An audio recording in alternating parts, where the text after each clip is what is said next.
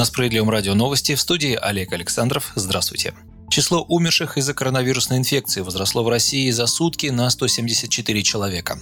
Такое же число жертв было зафиксировано во вторник, 26 мая, пока это максимальное количество летальных исходов в стране за сутки. В среду в оперативном штабе сообщали о 161 умершем. Всего в России из-за коронавируса умерли 4142 человека. Это чуть больше 1% всех инфицированных. Количество выздоровевших пациентов достигло 150 993 человек, что составляет 40% от общего числа заразившихся. Всего в настоящее время в России зарегистрирован 379 тысяч 51 заразившийся. Коэффициент, отражающий темпы распространения заболевания, не превышает единицу уже 15 дней подряд, а в Москве 18 дней. Среди 10 регионов с наибольшим количеством заболевших показатель ниже единицы в четверг, как и накануне, держится в 7 регионах. Помимо Москвы, это Подмосковье, Санкт-Петербург, Краснодарский край, Ростовская область, Калужская область и Красноярский край. Случаи коронавируса в легкой форме, без жалоб со стороны заболевшего, не будут учитываться в статистике, говорится в рекомендациях Минздрава. Ранее сообщалось, что Министерство здравоохранения рекомендовало всегда указывать в причинах смерти человека коронавирус, если он был выявлен у пациента, хотя не был основной причиной. Во всех случаях в свидетельстве должна быть указана логическая последовательность патогенеза смерти от COVID-19, поэтому в диагнозе обязательно должны быть отражены все имевшиеся осложнения, которые при летальном исходе являются непосредственными и промежуточными главными причинами смерти, указанными в цепочке событий, приведших к смерти, говорится в рекомендациях Минздрава, опубликованных в среду.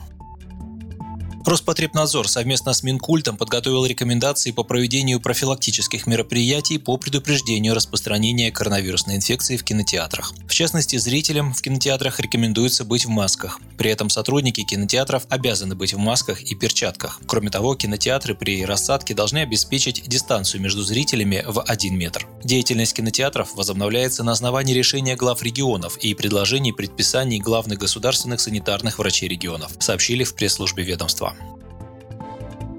Япония заплатит туристам за посещение страны. Власти страны восходящего солнца планируют ввести специальные ваучеры для туристов на сумму 185 долларов, что равно примерно 13 тысячам рублей в день. Таким образом, правительство страны хочет помочь пострадавшей из-за эпидемии коронавируса туристической сфере. Отмечается, что такие субсидии помогут путешественникам покрыть до половины суточных расходов. Чеки будут принимать в кафе, ресторанах и магазинах. Траты на перелет с их помощью покрываться не будут. Всего на программу планируют выделить просто космическую сумму. Если переводить по курсу валют, то 660 миллиардов рублей. Пандемия COVID-19 больно ударила по туризму в стране не только из-за снижения привычного турпотока, но и из-за отмены Олимпиады в Токио. Ранее сообщалось, что власти Японии выделят на стимулирование экономики порядка 2 триллионов 180 миллиардов долларов, что составляет треть от всего ВВП страны. Это станет одним из крупнейших пакетов помощи в мире.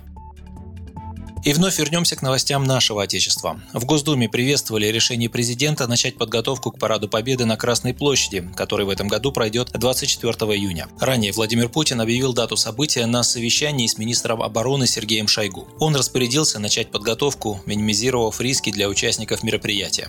Зампред Комитета Думы по культуре, депутат «Справедливой России», советская и российская актриса Елена Дропека сказала, что ее очень радует решение. Дата выбрана замечательная. Она связана с легендарным парадом Победы, когда наши победители бросали знамена фашистской Германии к мавзолею Ленина, напомнила парламентарий. Мы надеемся, что к этому времени закончатся все наши несчастья, связанные с коронавирусом, и мы сможем выйти на улицы с открытыми лицами и махать открытыми руками. Дропека также напомнила, что ее фракция «Справедливая Россия» ранее предлагала именно эту дату, 24 июня. С таким предложением выступил лидер справоросов Сергей Миронов.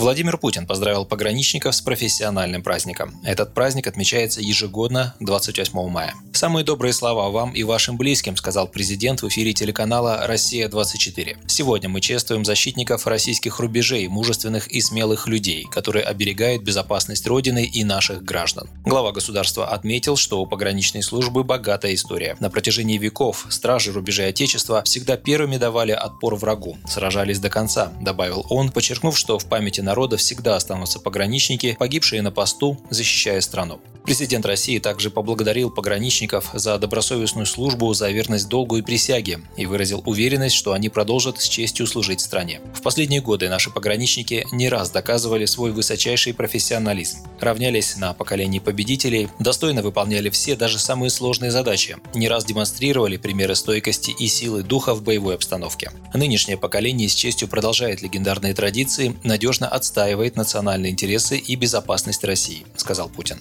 Редакция «Справедливого радио» присоединяется к этим поздравлениям.